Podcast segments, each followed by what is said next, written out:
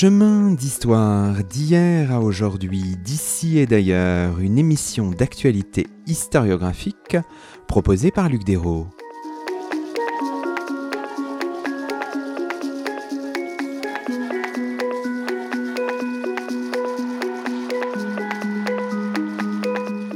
Bonjour à toutes et à tous, c'est le 129e numéro de nos chemins d'histoire, le 9e de la quatrième saison, et nous avons la joie d'accueillir à notre micro Victor Pereira. Bonjour à vous.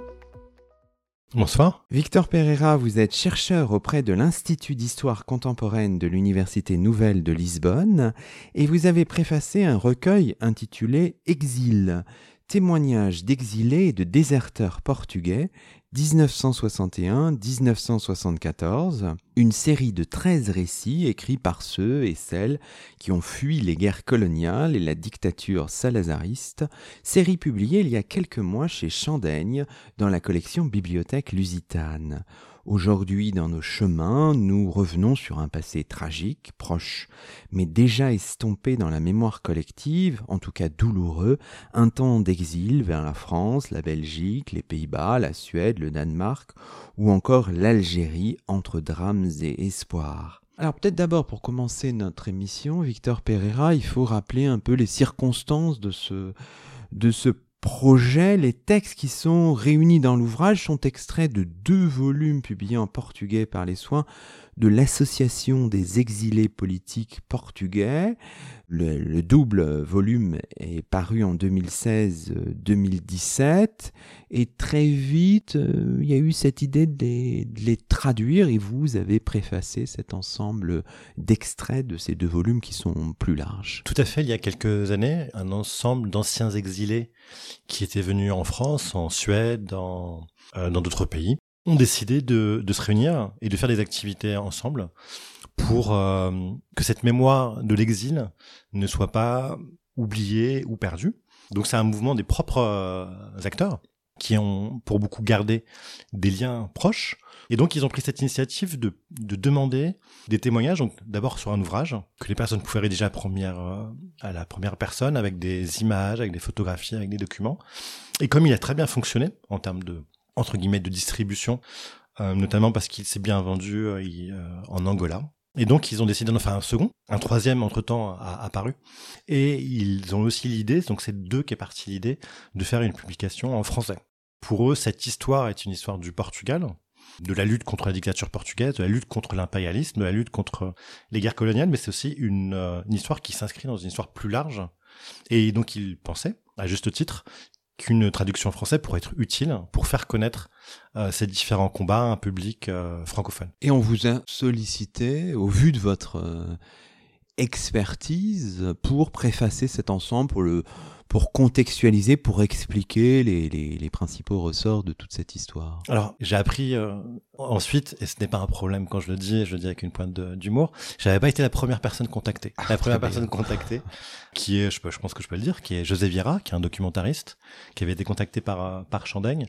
Il n'a pas senti euh, le texte, et donc, et donc, ils m'ont demandé, et quand ils me l'ont demandé, j'ai compris que l'objectif était de faire une préface assez didactique, assez pédagogique pour euh, situer euh, une histoire et euh, l'inscrire dans une histoire un peu plus globale. Et donc c'est ce que j'ai essayé de faire dans quelques milliers de caractères. Il y a 13 témoignages, 10 signés par des, des hommes, 3 par des femmes. Ces témoignages concernent tous des, des hommes qui ont fui et leurs compagnes aussi, qui ont fui euh, les guerres coloniales, la dictature salazariste. Au cœur de ce, de, ce recueil-là, de ces récits, il y a le, le, refus de la guerre, on peut dire les choses comme ça, de Tout blanc? À l'origine de, de, ce recueil, il y a le refus de la guerre et euh, ce refus n'a cessé de croître. Donc les, les, guerres coloniales, comme on les appelle au Portugal, ou les guerres d'indépendance nationale, comme on les appelle plutôt en Afrique, commencent en 61 en Angola, puis euh, en 63 en Guinée-Bissau, puis au Mozambique en 64. L'effort portugais est massif, tous les jeunes hommes doivent aller se battre. Et en 61, quand euh, les premiers euh, conflits commencent, ces guerres ne sont pas encore extrêmement non populaires. C'est-à-dire que, à part le Parti communiste portugais, qui à la fin des années 50 défendait l'indépendance des colonies, il y avait un socle assez solide de mouvements, de personnes, d'individus qui considéraient une expression connue au Portugal, c'est Angor les Angola est à nous.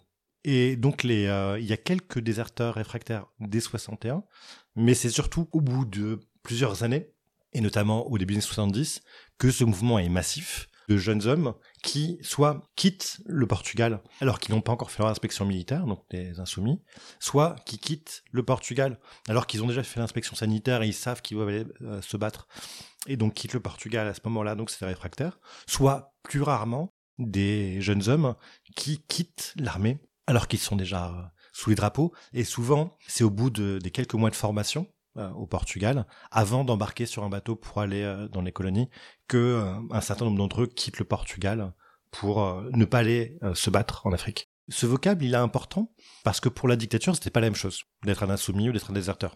Si vous étiez déserteur, les peines étaient beaucoup plus lourdes. Tandis que si vous étiez insoumis, beaucoup de jeunes gens notamment, et relativement rapidement, dans toutes les régions rurales près des frontières de l'Espagne, qui sont des régions où le mouvement migratoire portugais vers la France a été pionnier, et a été massif. Aux yeux de l'armée, et même aux yeux de la police politique, les, autorités considéraient que un certain nombre de jeunes gens partaient en France pour travailler et que c'était pas vraiment politique. Et évidemment, ces individus, euh, quand ils se faisaient prendre, ou quand ils revenaient au Portugal, au bout d'un certain moment, ils disaient qu'il n'y avait aucune euh, objectif politique, c'était parce que ils vivaient dans la misère, que leurs parents vivaient dans la misère, ou sur un coup de tête. Il y a eu euh, une certaine tolérance des autorités vis-à-vis des insoumis qui revenaient au Portugal. Si vous étiez insoumis ou réfractaire, et si vous aviez venez d'une catégorie sociale plutôt défavorisée, et que vous arriviez à, faire passer votre euh, migration comme une migration purement économique, vous aviez la possibilité de revenir, et donc certains se jouaient un peu des autorités. Si on reste un moment sur les questions euh, mémorielles avant de revenir aux années 1960-70 euh, qui nous intéressent au premier chef, est-ce que cette, euh, cette mémoire-là a été effacée Qu'est-ce qu'il est advenu de tout cela après 74 Sur la quatrième de couverture que j'ai un peu reprise tout à l'heure, on, on dit que cette mémoire a un peu estompée. Néanmoins, ces, récits sont publiés récemment. La création de, l'association des exilés politiques portugais, je crois, remonte à 2015, etc. Est-ce qu'il y a une résurgence en ce moment mémorielle ou est-ce que c'est un mouvement plus profond? Enfin, comment Il y a quelques années où ce livre, leur version portugaise, ont participé d'une résurgence mémorielle, même si vous aviez euh, ici et là quelques mémoires qui évoquaient ces mouvements. Donc il n'y a pas il n'y a pas d'un coup rien du tout et d'un coup euh, beaucoup de choses. Il y a souvent c'est un peu plus euh, un peu plus nuancé. Au Portugal, ce qu'il y a beaucoup depuis quelques années, on peut euh, faire des liens évidemment avec la France et la guerre d'Algérie. C'est beaucoup de livres de mémoire de combattants. C'est devenu une sorte de, de, de genre en soi. Des anciens combattants qui ont combattu en Guinée, en Angola et au Mozambique, qui font des livres de mémoire de leurs deux ans et qui parlent souvent du groupe, du collectif, des sacrifices qui ont été faits ensemble. Et au Portugal, dans les recherches, dans différentes, en psychologie, en sociologie, en anthropologie, on s'est beaucoup intéressé à l'expérience euh, combattante et notamment aux différents traumatismes qu'un certain nombre de soldats ont apporté après euh, ce conflit, euh, ces conflits. De nos jours, il y a encore toute une génération de maintenant de personnes relativement âgées qui ont gardé des séquelles psychologiques de ces quelques mois de guerre. Donc il y a eu un ensemble d'études de recherche, mais ceux qui n'ont pas fait la guerre ont été un peu oubliés. Et je ne dis pas qu'il y a une, volonté vraiment de les oublier, parce que d'une part, ils n'étaient pas majoritaires. Hein. Il faut quand même garder en tête que la grande majorité, et ça c'est une vraie question d'historien, pourquoi autant de jeunes ont accepté de faire la guerre et comment ils l'ont fait Est-ce qu'ils l'ont fait avec euh, volonté, avec euh, avec un certain acharnement, ou est-ce qu'ils l'ont fait euh, parce qu'ils n'avaient pas vraiment le choix et qu'ils l'ont fait à minima? Donc la majorité l'a fait et c'est ce qu'on garde, mais c'est une mémoire pas facile parce qu'il y a eu relativement peu de mouvements qui l'ont porté. Un des principaux mouvements euh, de lutte contre la dictature, le Parti communiste portugais, lui, il préconisait pas le mouvement de réfractaire. Lui, ce qu'il préconisait, c'était que les militants devaient faire leur service militaire pour être au plus près du peuple en armes et pour pouvoir expliquer au peuple en armes, en Angola, en Guinée ou au Mozambique, que cette guerre est injuste. les consignes qui avaient été données aux militants du Parti communiste étaient de ne pas partir ou sur place de, de provoquer des désertions collectives, mais qui étaient extrêmement difficiles à organiser. Donc le principal mouvement qui, euh, après le 25 avril, a porté une mémoire du passé antifasciste, comme il l'appelle, et euh, de la lutte contre la dictature, en publiant beaucoup de bouquins sur euh, notamment l'appareil clandestin du Parti communiste, sur les prisons, n'a pas du tout évoqué ce sujet. Ceux qui défendaient et qui ont revendiqué politiquement euh, la désertion ou l'insoumission, c'est des mouvements maoïstes qui, après le tourbillon révolutionnaire du 25 avril, ont soit disparu, soit sont devenus euh, relativement euh, réduits en, nombre. Et donc, cette mémoire, il y avait plus grand monde pour la porter collectivement et elle posait aussi problème on le voit dans un des textes c'est que pour beaucoup jusqu'à nos jours hein, il suffit de certains de ces textes ont eu euh, été publiés ou il eu des entretiens dans la presse généraliste au Portugal et certains de ces individus sont considérés encore de nos jours comme des traîtres ou des gens qui ne sont pas battus pour leur pays qui ont, refusé de payer l'impôt du sang. Vous avez encore de nos jours un discours qui est que le rôle des jeunes gens à l'époque était de se battre. Et même, il y a eu quelques cas d'hommes politiques qui n'avaient pas fait leur service militaire ou qui euh, avaient, quitté le, Portugal, qui avaient déserté. Et c'est parfois un élément qu'on rappelle à leur discrédit. Donc c'est, euh, c'était pas toujours une, euh, une expérience aisée à énoncer publiquement. C'est intéressant aussi de voir les dynamiques historiographiques sur ce sujet. Hein. Et d'ailleurs, certains témoins s'en saisissent. On le voit par exemple, Georges Valadas dans le premier, euh, dans le premier témoignage. Bon, voilà, il reprend ces chiffres-là. Entre 1961 et 1973, il y aurait eu, je pense que les chiffres sont difficiles à vraiment euh, préciser, plus de 8000 déserteurs dans l'armée et près de 200 000 jeunes auraient abandonné le pays pour ne pas faire leur service militaire, ce qui représente à peu près 20% des potentiels recrues au début des années 70, à peu près ça, le, bilan historiographique aujourd'hui, c'est à ça qu'on est arrivé Tout à fait. C'est le, les chiffres que les historiens qui sont cités, Miguel Cardine et Suzanne Martinez, ont, mis en avant. On a des difficultés parce que notamment quasiment la moitié de l'armée portugaise qui a, a combattu euh, pendant la guerre coloniale était constituée d'Africains. Il y a une, euh, une volonté d'africanisation de l'armée portugaise, à la fois pour des raisons idéologiques, regardez, euh, les Africains euh, défendent la présence portugaise, pour des raisons de coût, les soldats africains coûtaient moins cher, et a aussi des questions de connaissance du terrain, des connaissances des territoires. Et donc on sait que un certain nombre de ces Africains ont déserté, et quand on est dans les archives, c'est surtout eux dont, dont, on voit les, les, documents. Donc il est parfois difficile de, de savoir aussi cette, euh, ces désertions sur place, et parfois c'est des désertions de courte durée, ils étaient rattrapés ou ils revenaient au bout d'un moment. Et d'autre part, sur les 200 000 réfractaires, il y a un autre, et d'autant plus, comme je l'ai un peu dit tout à l'heure, on sait, et dans les archives c'est assez euh, flagrant, qu'un certain nombre de jeunes gens qui quittaient le Portugal à 15, 16, 17, 18, 19 ans, et donc étaient considérés comme insoumis ou réfractaires, au bout de quelques années revenaient au Portugal. Et les autorités, notamment, avaient euh, fait preuve d'une certaine tolérance. Il y avait des consignes qui avaient été données par l'institution militaire à la police politique, qui était euh, responsable de la surveillance des frontières, qui était de dire si les personnes se présentent d'elles-mêmes et qu'elles n'ont pas fait leur service militaire, mais qu'elles disent qu'elles reviennent au pays, et un peu euh, avec une image de, l'enfant prodigue qui revient au pays, etc., il faut pas l'arrêter. Et il faut ensuite, cette personne devra prendre contact avec euh, euh, l'autorité militaire. On sait qu'il y a un certain nombre de personnes qui sont revenues au bout de quelques années dont l'objectif était à une époque où il était relativement aisé de venir en France, où il y avait du travail. Et certains sont peut-être dit au bout de 3-4 ans, leur objectif était de rentrer un jour au Portugal. Et que si elles ne faisaient pas leur service militaire, personne ne savait que la, dictature allait tomber, que la guerre coloniale allait se terminer. Certains, alors je ne dis pas que c'est une majorité des 200 000, mais on sait qu'il y a un certain nombre qui sont revenus, donc ces chiffres sont encore difficiles à connaître avec précision. Alors si on regarde maintenant les, destinations, Victor Pereira, on voit qu'on sait, même si j'imagine que c'est encore difficile de faire euh, le pourcentage exact, on sait que la France accueille le plus fort contingent de d'insoumis, de réfractaires, de, déserteurs. Une des questions qui vous intéresse depuis longtemps, c'est évidemment la question de, du cadre et avec quel statut pour ces hommes venus du Portugal.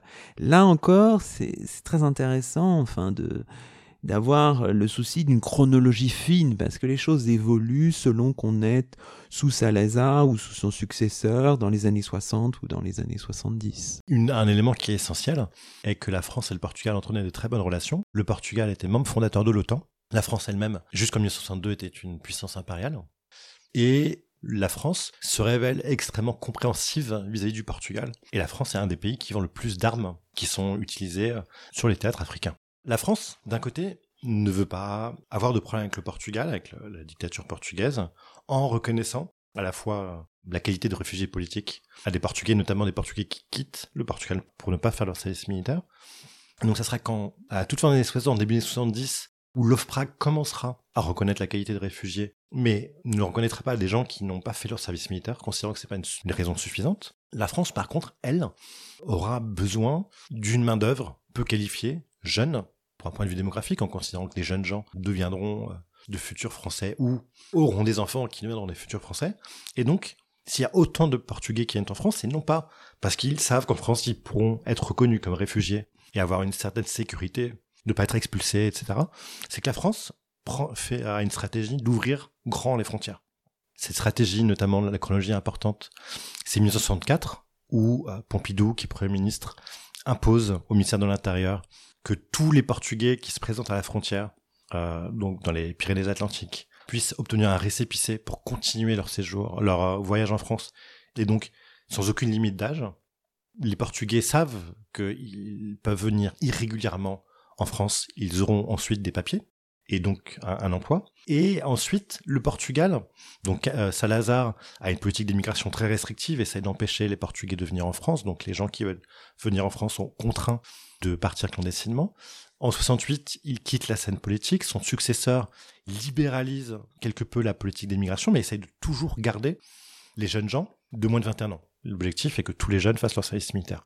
Et notamment dans ce cadre-là, il y a des euh, négociations entre la France et le Portugal qui aboutissent à la signature d'un accord d'immigration en 71, en 1971.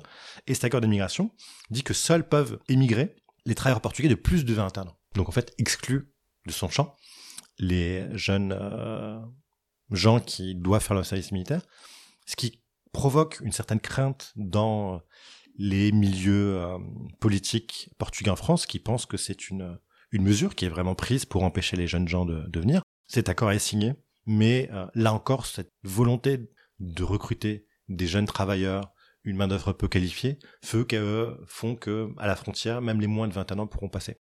Et donc, si la France reçoit autant de jeunes euh, réfractaires et de jeunes insoumis, c'est pas du tout le fait une sorte d'appui, de soutien, comme ça sera le cas pour d'autres pays comme la Suède, qui soutiennent ces jeunes gens et qui soutiennent leur combat politique et qui soutiennent leur lutte contre euh, l'impérialisme portugais, ça en aucun cas le cas, c'est parce que la France à l'époque a besoin, veut, a une politique d'attraction de la main d'œuvre portugaise pour des raisons économiques, pour des raisons démographiques. Et une raison démographique qui est importante, c'est que euh, dans l'esprit des, euh, dirigeants de l'époque, plus on attire de Portugais en France, moins il y aura de migration d'autres origines, et notamment des Algériens. C'est très clairement dit en interne, et on n'écarte pas les euh, moins de 21 ans. Néanmoins, ces moins de 21 ans, leur grand problème, c'est qu'ils seront souvent dans un statut ambigu en fait. Ils sont pas tout à fait, euh, ils ont des cartes de séjour de très court terme.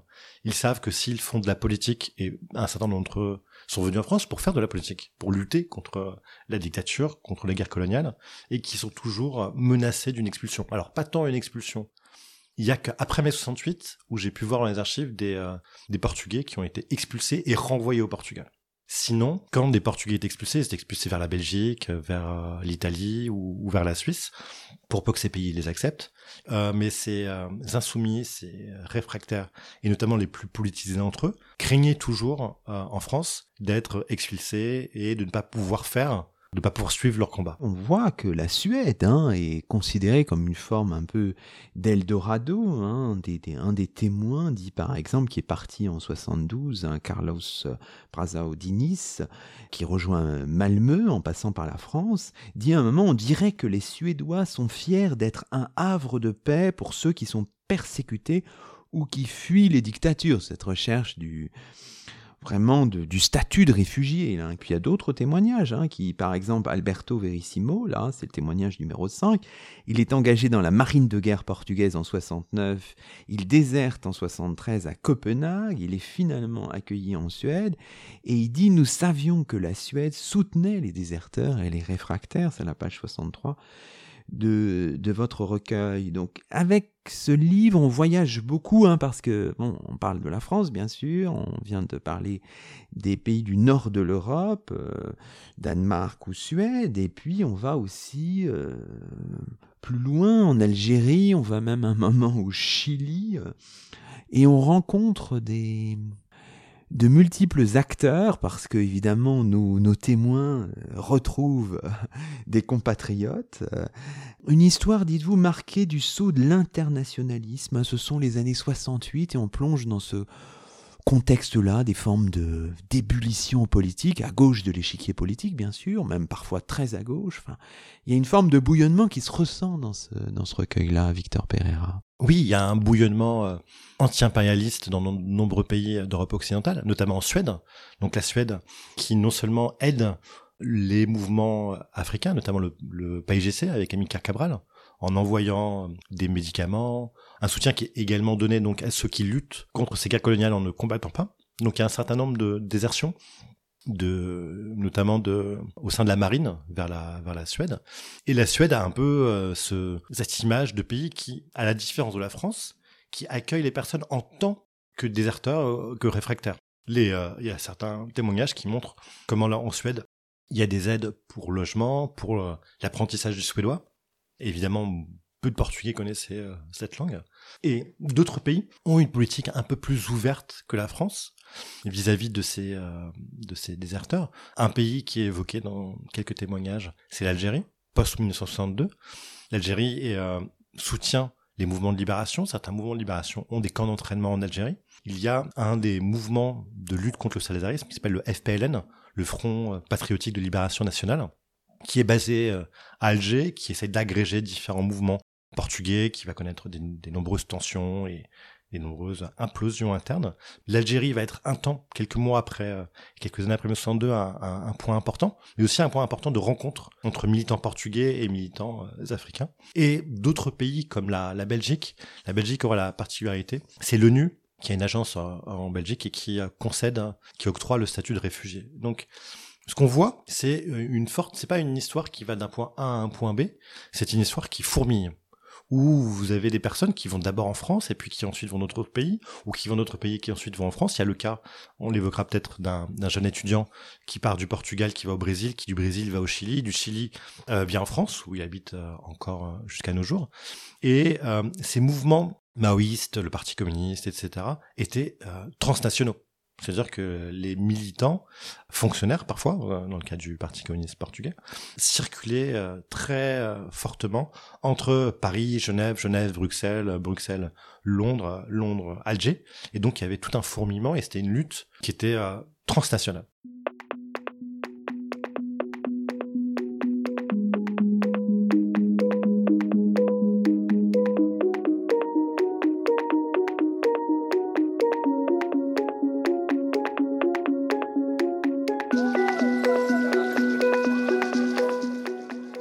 Écoutez Chemin d'Histoire, une émission d'actualité historiographique. Aujourd'hui, Luc Dérault s'entretient avec Victor Pereira, préfacier d'un ouvrage publié il y a quelques mois chez Chandaigne, un livre paru sous le titre Exil, témoignages d'exilés et de déserteurs portugais, 1961-1974.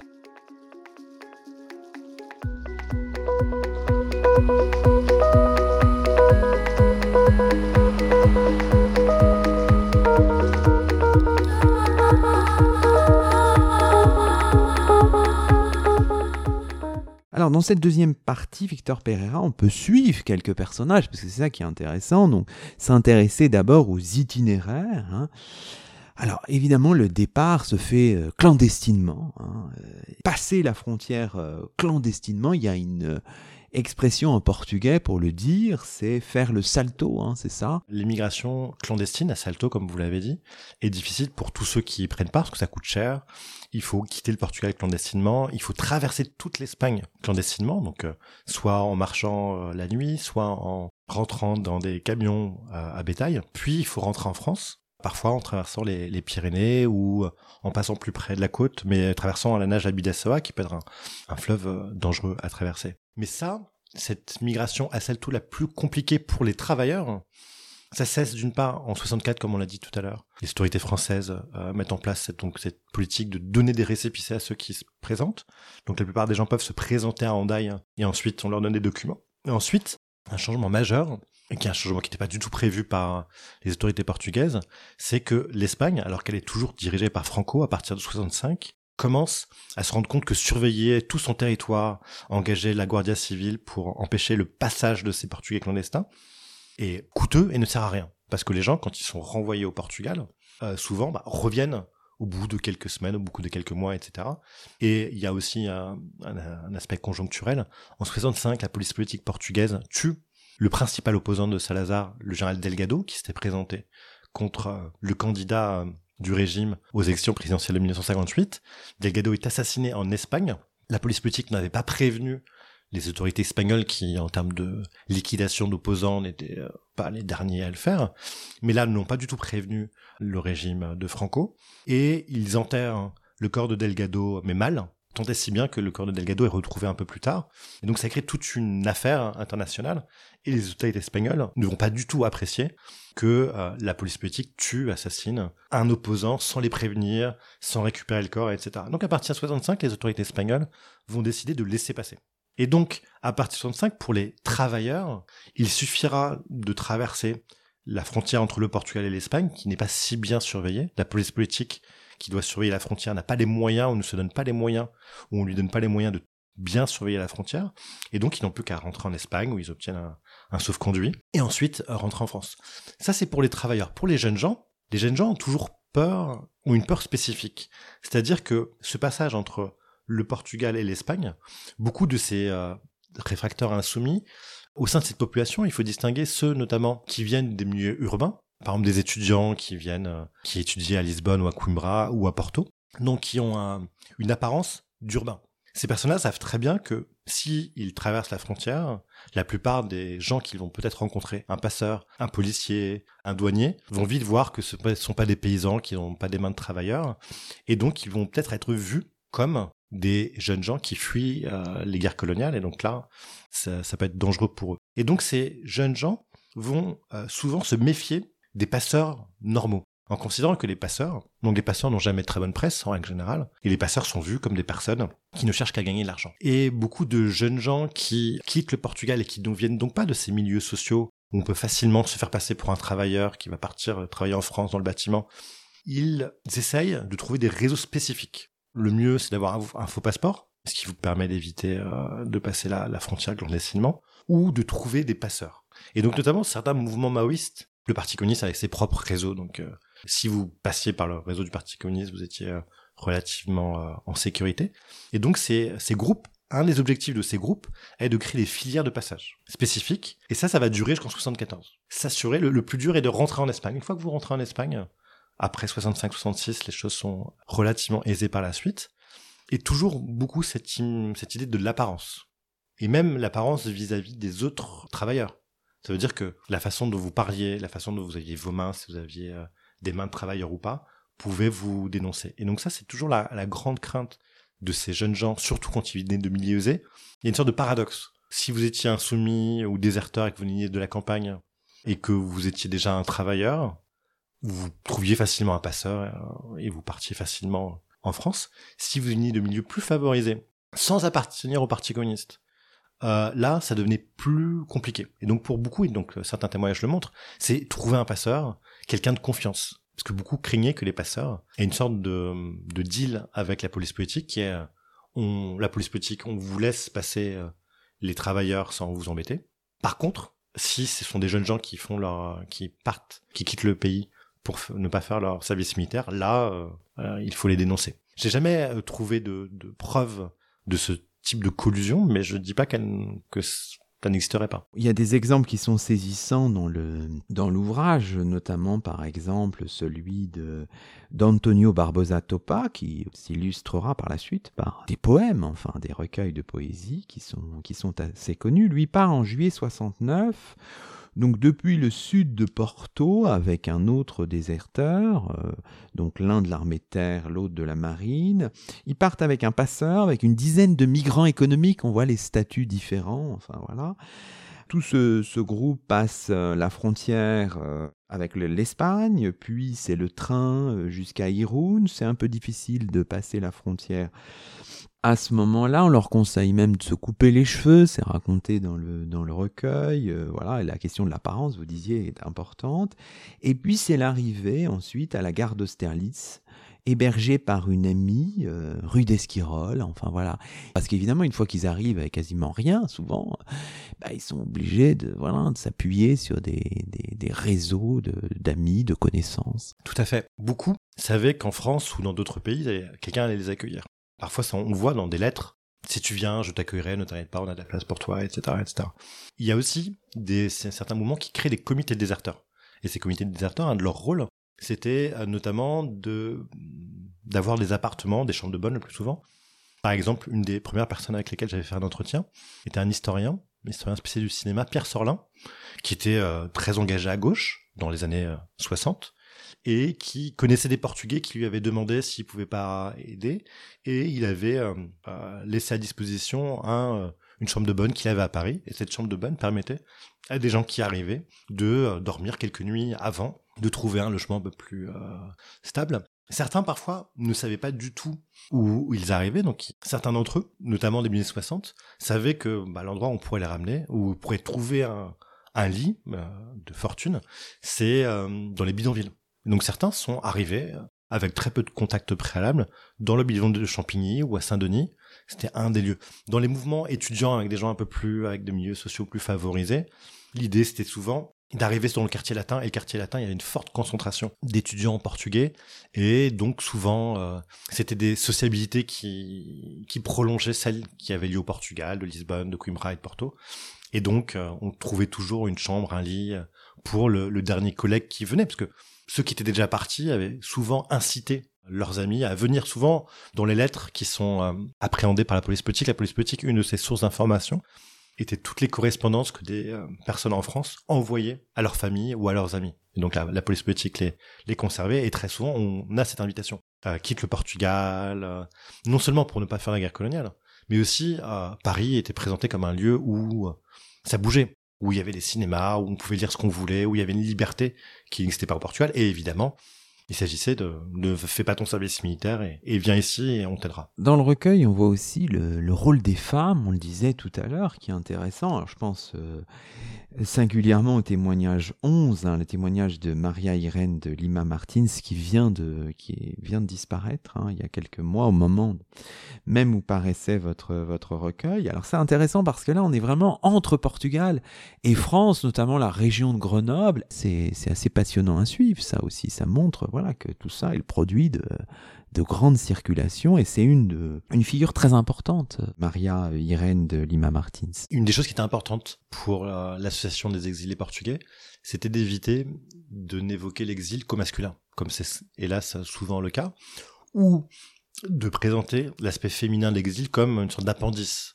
Euh, les, les, femmes ou la fiancée qui accompagne son euh, petit ami ou, son mari. Et plusieurs des témoignages, même au masculin, mettent souvent en avant le rôle souvent fondamental dans la prise de décision d'une mère, d'une grand-mère, d'une sœur qui soutient.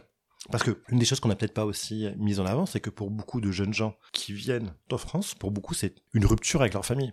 Une famille qui euh, considère que le rôle de leurs enfants, c'est d'aller se battre, c'est de craindre le qu'en dira-t-on. Dans des familles de milieux euh, favorisés, c'est euh, avoir un fils qui a déserté.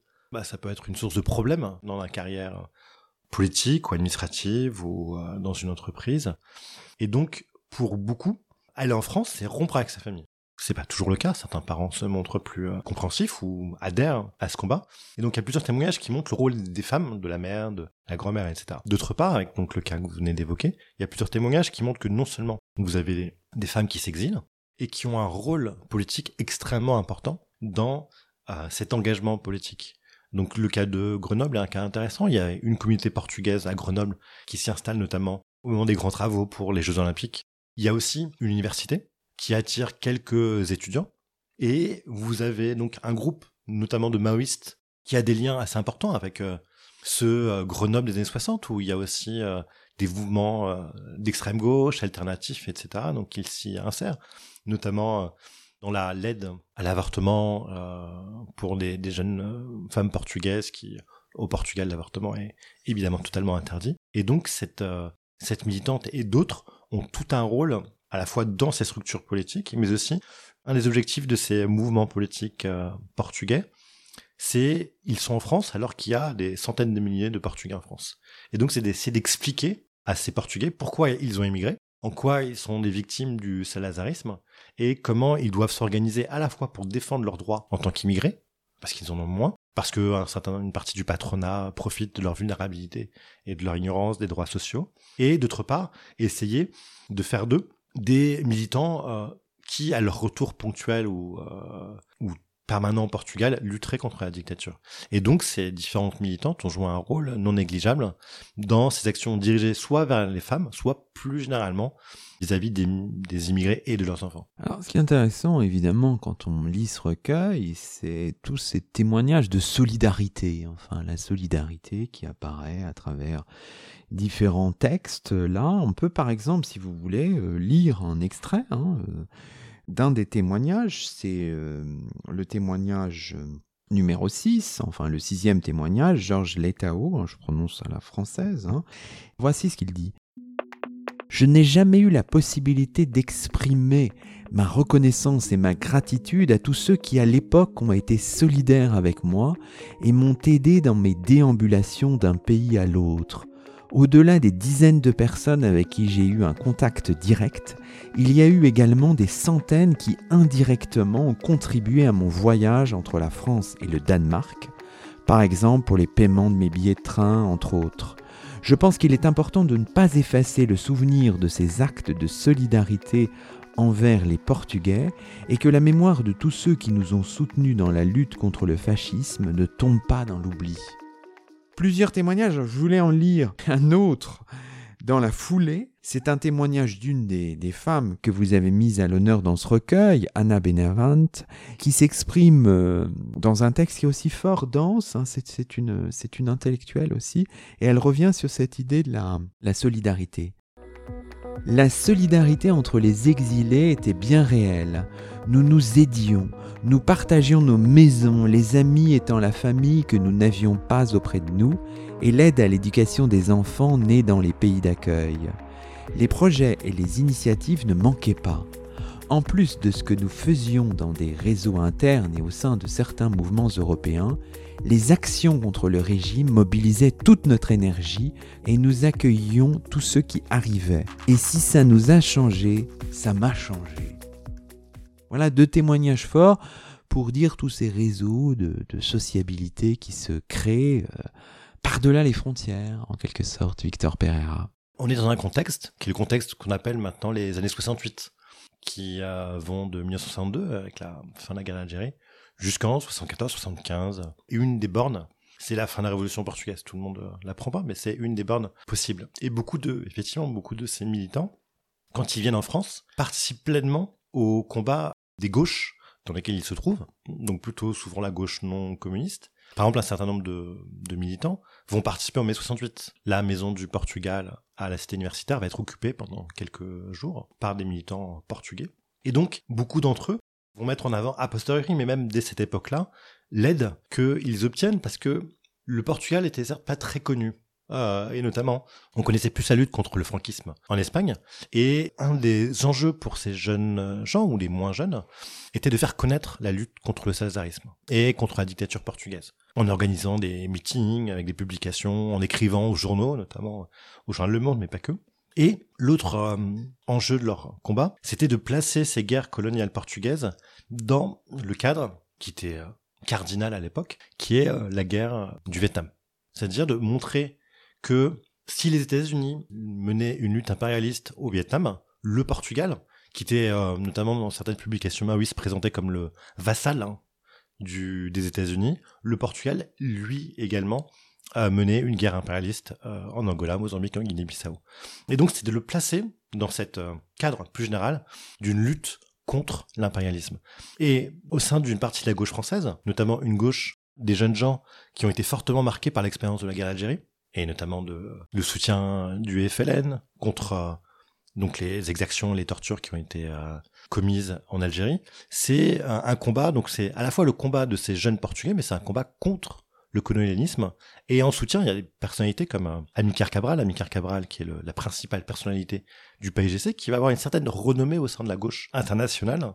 Et donc, ils vont euh, souvent euh, mettre en avant le combat du MPLA, du PIGC, du Frélimo. Et pour un certain nombre de militants français, mais d'autres pays comme la Suède, cela va être aider ces déserteurs et réfractaires portugais, c'est aider, participer à la lutte contre l'impérialisme à une époque où évidemment euh, c'est le grand combat qui mobilise les étudiants, notamment contre la guerre au Vietnam. Tous ces comités euh, d'aide, de déserteurs, etc., euh, qui se mettent en place, c'est ça qui est intéressant, où ces comités de, Portugais exilés produisent des archives. On les voit d'ailleurs parce que dans votre livre publié chez Chandaigne, un certain nombre d'illustrations, et on voit des affiches, des journaux locaux, voilà, on, on a une espèce de, un ensemble de sources qui sont euh, disponibles euh, en continuité dans une forme d'épaisseur temporelle pour les historiens. Ça, c'est intéressant aussi, Victor Pereira. À Paris, mais dans d'autres villes européennes, il y a une véritable effervescence politique et culturelle dans ce milieu des exilés euh, portugais. Donc, je vous ai parlé de publications. Il y avait des publications rédigées en français ou dans d'autres langues, en, en néerlandais par exemple, en suédois, pour faire connaître la lutte des peuples colonisés. Il y avait aussi des meetings, il y avait des projections de films, des films militants, euh, bien évidemment. Mais il y avait aussi euh, une chose qu'on connaît un peu en France, avec notamment la, chanson que un peu tout le monde connaît, qui est Grain de la Villa Molène, qui est la chanson de la Révolution. Il y a aussi toute une scène musicale, surtout à Paris, avec des euh, chanteurs, notamment Louis Cilia, José Mario Blanco, qui sont à Paris et qui vont composer de nombreuses chansons, dont certaines ont trait aux guerres coloniales. Louis Cilia, il vient en France en 64 il est né en Angola, de parents colons, et très vite, il va publier euh, un album autour de euh, l'Angola. Il va notamment, et il y aura une, chanson qui s'appelle Le chant des déserteurs. Une des chansons les plus connues s'appelle Abol, donc le, ballon. Au fur et à mesure de la chanson, on comprend que ce ballon avec lequel les soldats portugais jouent, c'est une tête d'un Africain, pour montrer euh, la violence commise par les soldats portugais. Et donc, il y a un ensemble de manifestations culturelles. Il y a aussi des pièces de théâtre. Il y a toute une scène théâtrale dans ce mouvement exilé qui a différents publics, qui est le public des militants français, belges, néerlandais, etc. De l'opinion publique qui souvent ignore totalement ce qui se passe au Portugal et ce qui se passe dans les colonies. Donc d'où une action auprès de certains journaux pour que ces journaux euh, fassent part de certaines nouvelles, et notamment c'est le cas en, fin 73, il y a un massacre de population civile qui a lieu à Viriamou, donc au Mozambique, qui est euh, assez largement publicisé euh, en Grande-Bretagne mais aussi en France. Et il y a aussi toute une action de ces euh, jeunes militants vis-à-vis des immigrés portugais. Parce qu'ils sont en France, pour beaucoup, et il s'agit euh, qu'ils prennent conscience à la fois du caractère dictatorial, ou ils disaient plutôt fasciste, du régime, mais aussi euh, qu'ils ne soutiennent pas la, la, présence portugaise en Afrique. Et souvent, euh, certains dans les mémoires se rappellent que c'était pas toujours facile, parce qu'un certain nombre de, de Portugais euh, faisaient preuve d'un certain chauvinisme. Il y avait certaines personnes qui étaient intimement convaincues que le Portugal allait du Minho à Timor, c'est-à-dire euh, le Portugal en Europe et le Portugal en Afrique et le Portugal en Asie. Donc c'était aussi un combat qu'ils menaient euh, à l'étranger auprès de, euh, leurs compatriotes pour euh, délégitimer le colonialisme portugais. Bon, ça y est, ce faisant, euh, nous arrivons en 1974, le 25 avril tout le, processus révolutionnaire, toute la séquence 74-76 de la transition au Portugal. Évidemment, la question va être revenir ou pas pour certains. Évidemment, euh, la question de faire son service, bon, les choses vont être résolues à partir de la fin 75, de l'année 76. Puis certains, indépendamment de cela, vont, vont rester dans leur pays d'accueil, avec parfois euh, des sentiments compliqués qu'on voit très bien d'ailleurs dans, dans ce recueil, c'est-à-dire se sentir un peu dans une forme de d'exil continu, même quand on revient ou quand on reste. Enfin, voilà, ce, un moment, un des témoins parle de double saudade. On est un peu, voilà, on est toujours étranger, quoi qu'il arrive. Ça, c'est assez intéressant, euh, ce, sentiment. Peut-être une dernière question, question traditionnelle. Hein, quels sont vos, chemins d'histoire? Il y a plusieurs chemins que j'essaye de, mener de front. D'une part, un ouvrage sur le 25 avril, sur la révolution des œillets, qui serait rédigé en français. En français, il y a une, il y a eu beaucoup de la, révolution des œillets a été un moment important aussi dans l'histoire de France, à une époque, euh, donc après le décès de Georges Pompidou, à une époque où il y a une tentative de faire une union de la gauche entre le PC et le PS, le Portugal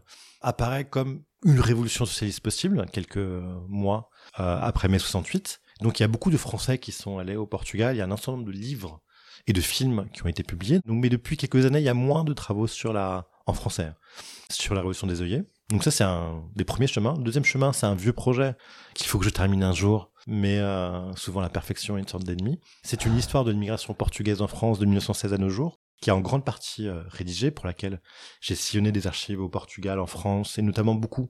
J'ai voulu faire une histoire qui soit pas une histoire trop euh, francilienne, euh, et donc de, de, travailler dans les archives départementales qui sont euh, bien évidemment des mines. Donc euh, j'ai déjà en grande partie rédigé, mais il faut donner le et finaliser. Donc ça c'est les deux grands projets, plus un projet alors plus universitaire, qui est un projet que je mène sur les commerçants portugais au Congo belge. Donc je sais toujours que ça étonne. Il y avait des commerçants, il y avait une filière migratoire qui a uni le, le, centre du Portugal notamment et le Congo belge et euh, un certain nombre de commerçants à Kinshasa, Léopoldville, étaient portugais. Et ça vient d'une lecture enfantine, tout simplement. Comme vous le savez peut-être, il y a quelques personnages portugais dans Tintin, mais notamment le célèbre Oliveira de Figueira. Oliveira de Figueira qui n'apparaît pas dans Tintin au Congo. Il apparaît plusieurs fois, notamment dans la cigare du pharaon, mais qui la figure. Donc si vous vous rappelez de Tintin, Tintin découvre, rencontre la première, pour la première fois ce commerçant sur un bateau sur la mer Rouge, et ce commerçant euh, lui réussit à lui vendre des skis. C'est vraiment le prototype de la personne qui est un vendeur et qui est un beau parleur et qui arrive à, tromper. Il euh, vend plein d'objets à des populations du désert. Ça, c'est une, hypothèse que dont je n'ai aucune preuve pour l'instant, mais je pense que Hergé a du pro... Hergé, on sait qu'il s'inspirait beaucoup de la presse, une, hypothèse que j'ai, c'est qu'il a dû lire une fois un article sur euh, des Portugais qui, euh, au Congo, avaient été connus pour ça, pour être, ils étaient connus et critiqués pour ça. C'est-à-dire que ces Portugais euh, rentraient parfois dans les terres en remontant le fleuve et rentraient directement en contact avec les populations autochtones, en leur achetant, en leur vendant des choses. Et donc cette capacité de contact, de rencontre, est à la fois vue, mais aussi mal vue, parce qu'on voulait maintenir les distinctions clair entre ce qui est un blanc et ce qui n'est pas un blanc. Et je me dis que peut-être un jour Hergé a lu un article sur un commerçant portugais qui remontait euh, le Congo et qui rentrait en contact avec ces populations. Et c'est peut-être de là qu'est venue euh, cette euh, figure d'Olivera de Figueira. Et donc c'est un peu sur ces questions que je, je travaille également. Ah, ça s'annonce passionnant. Vous reviendrez nous en parler. Avec grand plaisir. Merci beaucoup Victor Pereira et c'est ainsi que se termine le 129e numéro de Nos chemins d'histoire neuvième de la quatrième saison. Aujourd'hui, nous étions en compagnie de Victor Pereira, chercheur auprès de l'Institut d'histoire contemporaine de l'Université nouvelle de Lisbonne. Victor Pereira qui signe la préface du recueil intitulé Exil, témoignages d'exilés et de déserteurs portugais 1961-1974 Ouvrage passionnant publié il y a quelques mois chez Chandaigne avec une première de couverture absolument magnifique. Elle est signée Alex Gosblow. Toutes nos émissions sont disponibles sur la plateforme SoundCloud et sur le site chemindhistoire.fr avec un S à chemin. À très vite pour un nouveau rendez-vous radiophonique. Que la force historienne soit avec vous.